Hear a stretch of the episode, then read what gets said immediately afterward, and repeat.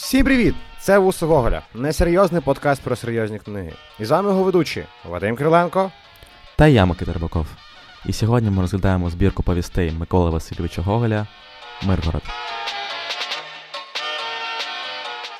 Ну що, я хочу вас привітати з тим, що ми завершимо наш перший сезон е, про українську літературу. Не знаю, куди ми будемо рухати, рухатися далі. Ми, Нам нам треба взяти таку невеличку творчу паузу, подумати, про що ми будемо розмовляти далі. А сьогодні ми закінчуємо наш український сезон творчістю е, великого письменника, великого дійсно дуже великого письменника і письменника, який дав назву нашому подкасту.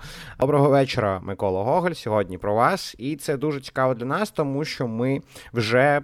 Звісно ж, балакали про Гоголя. Ми робили це два рази, а саме про його п'єсу Ревізор та про його поему чи роман, як вам завгодно, мертві душі. І дуже цікаво, що сьогодні ми повертаємося в ранню творчість Гоголя, в творчість Гоголя, де Україна виступає такою центричною фігурою. І це мені здається дуже цікаво, тому що ми зараз вже на спілкуємося українською мовою. Ми починаємо існувати в трішки іншому контексті. І ось дуже цікаво повернутися туди, де і Гоголь був в трошки іншому, так би мовити, контексті. Дійсно, це для нас великий челендж, і ми дякуємо вам, наші любі слухачі, що ви були на протязі усього цього сезону з нами разом. Ви були і слухали усі ті русизми і так далі, але ми розвиваємося, і для нас завершити цей сезон Гоголям це великий челендж. І от ти, коли говорив про Гоголя, я подумав, було б круто, е, щоб колись на україномовної сторінці Вікіпедії Миколи Васильовича була там якась носка, що от е, він дав назву такому подкасту, як наш. А, Ні, ніколи. Я не думаю, Чому, що хтось, чувак? думаю, що хтось хоче, хоче, хтось хотів би, щоб в його біографії таке писали, чесно. Я я сам би, я в моїй біографії не хочу, щоб це писали, що я був ведучим цього шоу. А ти хочеш, щоб е, про Гоголя так писали.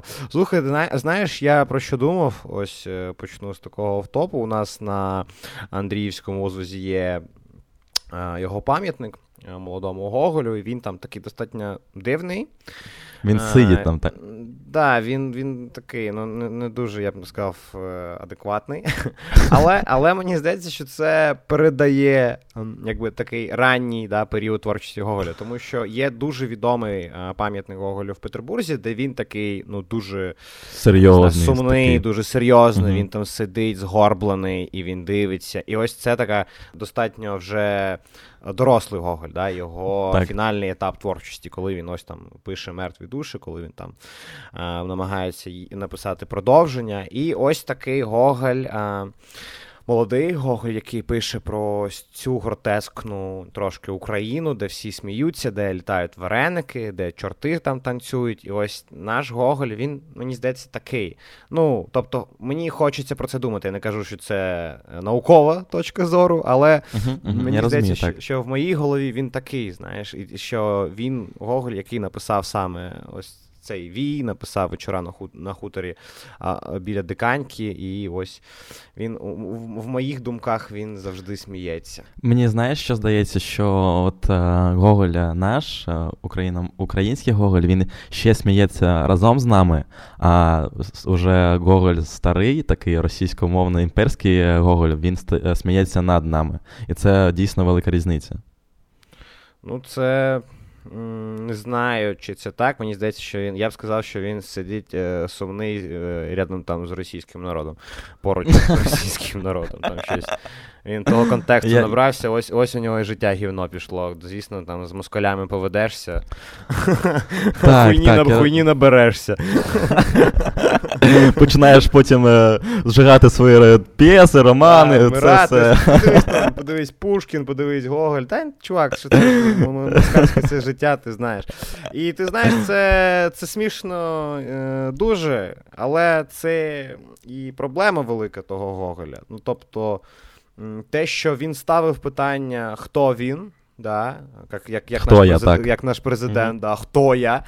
Ми можемо казати про те, що це дійсно було. Ну, що він це питання ставив, і що у нього були е, різні періоди в житті, коли він по-різному відповідав на ці питання. Але ми про це, напевно, в кінці вже будемо намагатися розмовляти. Давай зараз до біографії трошки, дуже трошки згадаємо там його е, початок його життя, щоб там було нам прикольніше розмовляти про початок його творчості.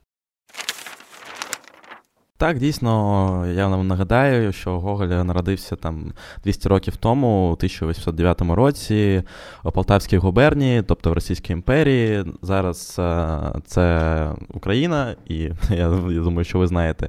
Але от е, ранні творчість Гоголя пов'язують з тим, що він. М- вчився в Ніжинській гімназії, там він набував якогось майстерства, тобто він там обучався та становився як актор та режисер, але в нього нічого не вийшло. І після того він приїжджає до Петербурга, де він пробує себе як е, вже автора, як поета, як і він видає поему Ганс Кюхельгарден, яку він потім е, знищує, тому що вона була дуже невдачна. Якщо ви усі знали, що Гоголь а, свої а, е, мертві душі, да, другий том зжигає, то ось він те ж саме робить з Ганс Кюхельгарденом, тобто він полюбляв він це це діло. Е, полюбляв знищити свої літературні твори. Але поступово він став зав'язувати знайомство з літературним гуртком Петербурга, спілкувався навіть з Пушкіним та Жуковським, і ось сам саме Жуковський сприяв. Е, ем, тому що у пресі з'являються нові роботи Гоголя. Е, і серед них саме вечора на хуторі біля Диканьки. І ми не будемо багато розмовляти про цей, е, про, про, про цю збірку, тому що нас цікавить інша збірка. Але я думаю, що тут треба зазначити те, що як я вже казав це на початку цього подкасту. У перших е, двох збірках творчості Гоголя Україна, її фольклор, її традиції, персонажі і таке інше це центрична фігура, і він використовує ці мотиви. Е, і насамперед він робить це не просто так. То є деякий тренд Російської імперії на цю, е, так би мовити, малороську літературу, як її називають. Фух, аж, аж складно це слово, да, аж складно. Так, у, аж хочеться поїхати ух. до Москви. Поїхати Путіна вбити, вбити так? Да, да, да, да. Ти навіть подумав про те, що придумав я, чувак. Це синхрон 100%. А ось е, з точки зору. Е, Російської імперії такі малоросійські е, мотиви, вони були достатньо популярні, і Гоголь цим користується, так би мовити. Так, дійсно, от е, був е, деякий тренд на цю українськість, і Гоголь її дуже вдачно вдачно використовував її, тому що він став дуже популярним завдяки от е, своєму першій збірці, збірці вечора біля Диканьки та другій збірці Миргород. І про нього про них сьогодні ми будемо говорити. Але перш ніж е, говорити про ці збірки, давай поговоримо про те, е, яку Україну зображує Гоголь. Тому що вона в нього дійсно дивна. Там е, літають вареники, там є відьми, і от мій, моє питання до тебе: чи добре, чи не добре, що Гоголь змальовує саме таку Україну? У моїй одна з моїх улюблених книжок це брати Карамазови. І якщо ти згадаєш, там є момент, я про нього згадав, коли готувався до цього подкасту, коли е, е, Смердякову дають книжку, я не пам'ятаю, який саме герой йому дає, е, але йому йому дають цю збірку, і він його спрашують, ну як тобі, що, не смішно? І він каже: ну, це неправда все, що там є. Навіть навіть, навіть Достоєвський про це казав. І мені здається, що. Е, це гарне питання, але відповідь на нього, воно, знаєш, ну не дуже обов'язково, ніби в нашій розмові, тому що Гоголь дійсно створює трошки гротескну, трошки фантастичну Україну. Е, він, е, можливо, десь робить це не натурально, не так як воно є, але. Він робить це дуже вдало, ну і це і він робить це так, що в це хочеться вірити, що в так, це так, вір, так. вірить вся Російська імперія. І тобто він е, дійсно, скоріш за все, не дуже е, не в усіх цих питаннях е, да, там оріджинал, та не знаю, як сказати, оригінальності правий. Але він створює свою Україну, і вона така дуже, ем, я не знаю, гіперболізована. Сам, самобитна така якась. Ну, десь, напевно, так. Ну просто мені здається, що на той на той час ніхто такого не писав, і ось він пише про ось він пише про якусь ту країну, яка дуже близько. Ну розумієш, ну, типу, це uh-huh, ж сусі, uh-huh. сусідня країна. І ось вона дивна, там щось інше. Там там е, інша культура, там є свій фольклор. І, можливо, Гоголь не робить все коректно і правильно, але ну, він робить це круто. І про цей фольклор і про цю країну дізнається вся імперія. І про, І про це ми сьогодні будемо розмовляти. Що ж він там такого написав? Так, дійсно, давай поговоримо вже про контекст. І перше, що треба обговорювати, напевно, це Вій. Я е, скажу від себе, що я дуже обожнюю цю повість. Я е, там, коли мені було 17-18 років, у нас е, в Одесі є вистава Вій. Якщо ви не були, сходіть в російському драматичному театрі. Я був на ній разів 20, напевно. Мені дуже подобається ця вистава, ця повість, і я я навіть міг її цитувати, коли був у театрі. Але зараз я вам розповім про що про що вій. Повість е, починається з того, що там е, е, є існує три три студенти духовної семінарії в 19 столітті, і вони від'їжджають з Києва додому. По по дорозі додому вони збиваються з поті та заїжджають до одного дому, де живе стара бабуся. І одного з і коли вони засинають, на одного з нього е, з тих е, семинаристів бабуся нападає. То був Хамабрут. І коли вона на нього нападає, Хамабрут розуміє, що ця бабуся не просто бабуся, вона відьма, і він е, там в суперечці з цією відьмою він її вбиває поліном. Він злякався дуже і поїжджає обратно до Києва. І наступного дня до нього приходить звістка, що треба там відмоліти відмоліти молоду дівчинку, яка померла. І він, коли приїжджає до до того міста, коли він починає свою молитву, він розуміє, що та дівчинка то та бабуся, яку він бив, вбив, але вона перетворилася на дівчину. І от він її відмолює три дня, і на протязі всіх трьох днів е, страшні сили питаються його забрати, і він з ними змагається, але на останній е, на останній день він е, він програє, та страшні сили, страшний вій його забирає, та він погибає. Отака от історія. Не дуже приємно це чути. І читати було не дуже приємно. Це дуже страшна повість, тому що події, які відбуваються, ти сказав дуже кратко, я там трошки дам ще контексту.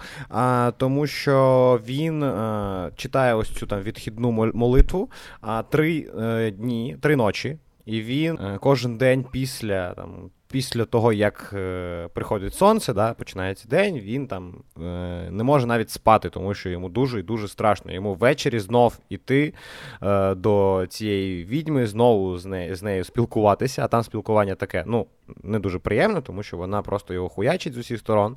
Він намальовує оцей круг канон, канонічний. Навіть був такий серіал Supernatural, Я не знаю, як він е, як перекладається. Uh, так, я не, ну, не знаю. На на російській це сверхъестественне, Я не, не знаю це цього слова українською. І ось був такий серіал. Навіть там вони круги малювали. і Я згадував, як Тейхо Мабрут е, малював свої круги. І ось він малює цей круг, і ця паночка не може туди зайти. і він навіть намагається збіжати, е, збігати, намагається убіжати е, там на на другий день чи на третій. Його пан ловить і там каже, що ні, іди. І ось він вмирає. І тут е, чому повість називається саме Вій? Тому що паночка, ця відьма, не може вбити самостійно. Гому, тому їй е, вона кличить Вія. І ось цей е, Вій це такий персонаж української демонології, е, що володіє дуже довгими, якщо якщо читати в Вікіпедію, дуже довгими та густими повіками, і через які він нічого не бачить, і з ним там поруч завжди є гноми, завжди, які йому відкривають віка, щоб він подивився і вбив. І ось такий персонаж. А, І дійсно так, і якщо говорити про якусь то мораль чи якісь то висновки, які можна зробити після прочитання цієї повісті, на перший погляд, це боротьба добра з злом, напевно, тому що Хома на протязі усього, усього дійства він намагається подолати це зло, він намагається йому якось то протистояти, він молиться, він він якось то сперечається з тою паничкою, але вона становиться все сильніше і сильніше.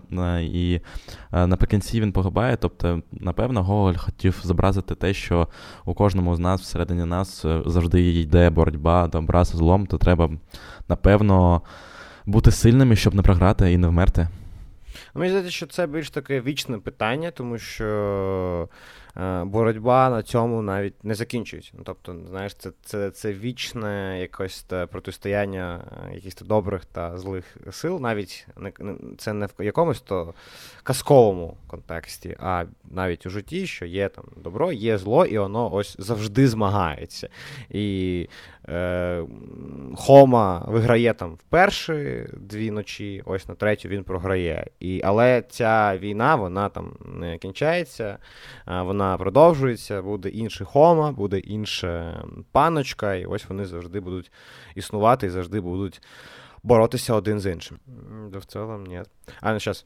Е, ну і це дуже важливо, що ці е, злі сили вони не встигають збіжати з церкви, коли е, вмирає Хома.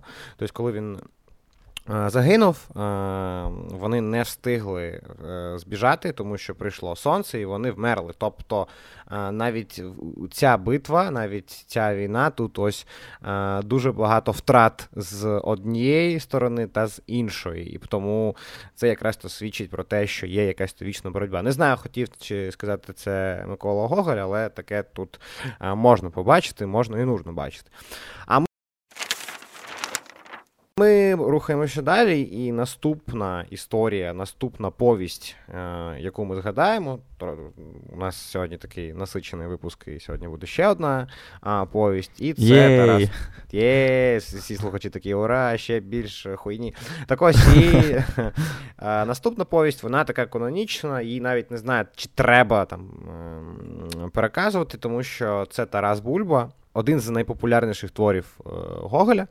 І це, напевно, дуже близький до українського контексту твір теж, тому що тут е, ідея мова про козаків, про наших з вами козаків. Тут є дуже багато питань про те, як Гоголь про них пише, але це процес а, трошки згодом. Я вам нагадаю, сюжет він дуже простий. Є Тарас Бульбу, це такий старий казак, і ось к ньому приїжджають його два сини. А, Тарас робить щось по типу революції. і Вони а, е, поруч з козаками вони беруть усіх козаків та їдуть на ляхів, їдуть на у Польщу. І там Андрій його зраджує. Він кохається, він закохується з полячкою, і ось він іде на бік поляків. І о, Тарасу треба вбити свого сина ну як треба, він це робить, тому що це його там національне діло, і він буває свого сина. Ось така складна повість, е, дуже важлива для бренду Гоголя, але тут є проблеми. А саме проблеми в тому, що є дві редакції. Якщо в першої козаки українські і там вони борються за своє діло, то в другій редакції вже козаки руські, і вони борються за борються руську, за імперію. За імперію, за руську православну віру за усю цю ну, достатньо абсурдну е, штуку. І навіть є кіно, де грає Богдан Ступка, і це це, це кіно офіційно признали там антиукраїнським та шовіністським, тому що там ось є там важливий епізод. Я його переглядав саме перед тим, як записувати цей подкаст, де е, Тарас кричить: йдемо, будемо, ну, російською мовою кричить, йдемо, будемо битися за руську нашу віру. бо нашу Який жах, чувак, який жах. Так, да, це дуже складно дивитися зараз. Е, це дійсно виглядає не дуже ок. Але Але треба не... розуміти, що це друга редакція, вона канонічна. Е, для... Вона що? Тому що треба розуміти, що друга редакція, яку от е, Гоголь змінив, вона рахується канонічною, тому що Гоголь це розробив сам. Ну так, так, вона ну, вона більш того ну, зустрічається більше. Е, у, е, Якщо ми будемо брати повний том, да, там зібрання, повне зібрання Гоголя, там 17 чи скільки там томів російських, то там дійсно буде друга. І це. М- не свідчить про те, що не треба це читати, тому що це наші козаки, і тому що Тарас це, звісно, дуже важливий український герой, а не російський. І ось він навіть е, вбиває свого си, свого сина за те, що він зраджує свою країну, не сім'ю, а країну, саме країну. Це питання вже таких національних інтересів. І тому це мені здається дуже важливо. І ще чому це важливо? Важливо, тому що Гоголь мав мрію написати ось таку велику українську історію. Він це ніколи не зробить. Він Гоголь не та людина, яка могла б це зробити взагалі, але у нього є така ідея, і ось щоб написати цю повість, а саме Тараса Бульбу, він багато працює в бібліотеці, він вивчає українську історію, він в той час е, є викладачем в інституті. І мені здається, що це теж дуже важливо розуміти для того, щоб інтерпретувати Гоголя як письменника, який зробив дуже багато до, для української літератури, і що він є в каноні української літератури, і що його е, ніколи не можна е, викидувати, ніколи не можна від нього там відмовлятися. І не треба. Так, дійсно, я з тобою згоден, і є, знаєш, такий наратив е, з Гоголем зв'язаний, що е, він був українцем, а став от російським письменником. так, І мені здається, що це зовсім е, правильно так вважати, тому що дійсно Гоголь це така постать, яка намагалася розповісти про Україну, як могла вона могла це зробити у тогочасному контексті тому що контекст був дуже важким, і треба розуміти, що а, розвиватися у той час було дуже важко, і в імперії тогочасній Гоголь дійсно. Не здужав, якщо на відміну від Тараса Шевченка, який існував у той самий час, він от йшов своїм шляхом, Гоголь пішов своїм, але це не робить Гоголя не менш значущою фігурою української літератури, тому що ту той контекст і ту культуру, яку він привнес для України, це дуже важливо, і не треба закривати на неї глаза, і не треба відмовлятися від неї, тому що це дійсно наше, і про це треба говорити. Але це не свідчить про те, що про це це не треба вивчати з точки зору і перевіряти, що і як є. Е, тому що а, Гоголь, е, мені здається, дуже складна фігура. І якщо ми будемо дивитися про те, як його творчість інтерпретують російські науковці, українські науковці, і там, чи я не знаю, ще якісь то європейські, можливо, то ми будемо бачити дуже багато різних поглядів. І мені здається завжди, що в цих поглядів не вистачає тільки одного, а саме Гоголя, саме його поглядів, тому що він був фігурою дуже складною, фігурою, як напевно, єдиним письменником е, в російській літературі, який справді цікавився містикою та магією. Це це, це дійсно було так. Тому е, і інтерпретувати його зараз е, це дуже цікава. Е, задача, і це треба робити. Але треба розуміти, що це завжди вже робота науковців, і це вже то, як вони це будуть інтерпретувати. Як інтерпретував себе Гоголь, я думаю, що ми ніколи не зможемо навіть зрозуміти, не те, що дізнатися, тому що це складніше питання для нього самого, і він про це писав. Але це дуже важливо, що ми повертаємося до, до нього сьогодні, і що ми намагаємося знайти е, український контекст там, да, і якось то приєднати його до нашої літератури, тому що це, е, наприклад, я дивився лекцію, ти, напевно, її теж подивився, тому що я тобі е, відправив посилання, де, так, так. де лектор каже про те, що Ірландія ніколи да, не відмовиться да, да, це Вайлда чи угу. Джойса тому що вони там вони створювали на окупантській мови. Англійська мова для Ірландії це окупантська мова, і вони ніколи не зможуть відмовитись, тому що в творчості і Джойса, і Уайлда є дуже багато Ірландії. І те ж саме з е, Миколою Васильовичем Гоголем. В творчості Гоголя його весь ранній період він про Україну. Дійсно так. І хочу зазначити, що треба читати Гоголя, читати є переклади Гоголя, дуже хороші переклади. Навіть е, Іван Франко, Лесі Українка також перекладали Гоголя. Тому, якщо вам не подобаються російськомовні варіанти, ви можете читати в перекладах. В тому немає нічого страшного, але от треба зазначити, що дійсно Гоголь це, це частина нашої культури, і не треба від нього якось то від, відворачуватися. І треба його любити та поважати і вважати його одним з нас.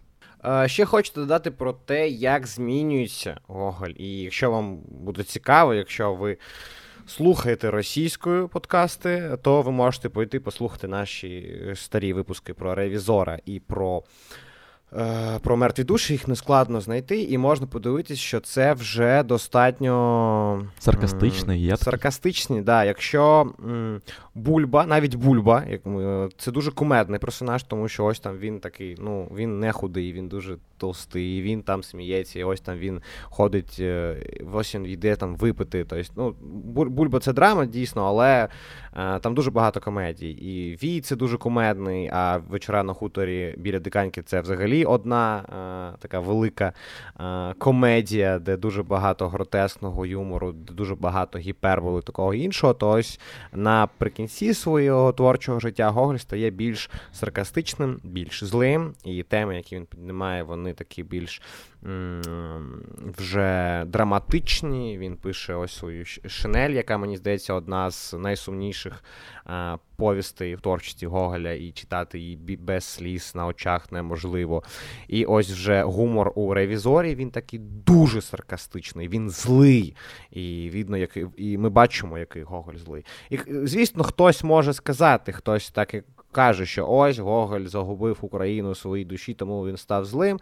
Але це, як вже сказав, це питання дуже складне, і це вже вирішувати тільки Гоголю, як це було. І нам, напевно, інтерпретувати це не слід.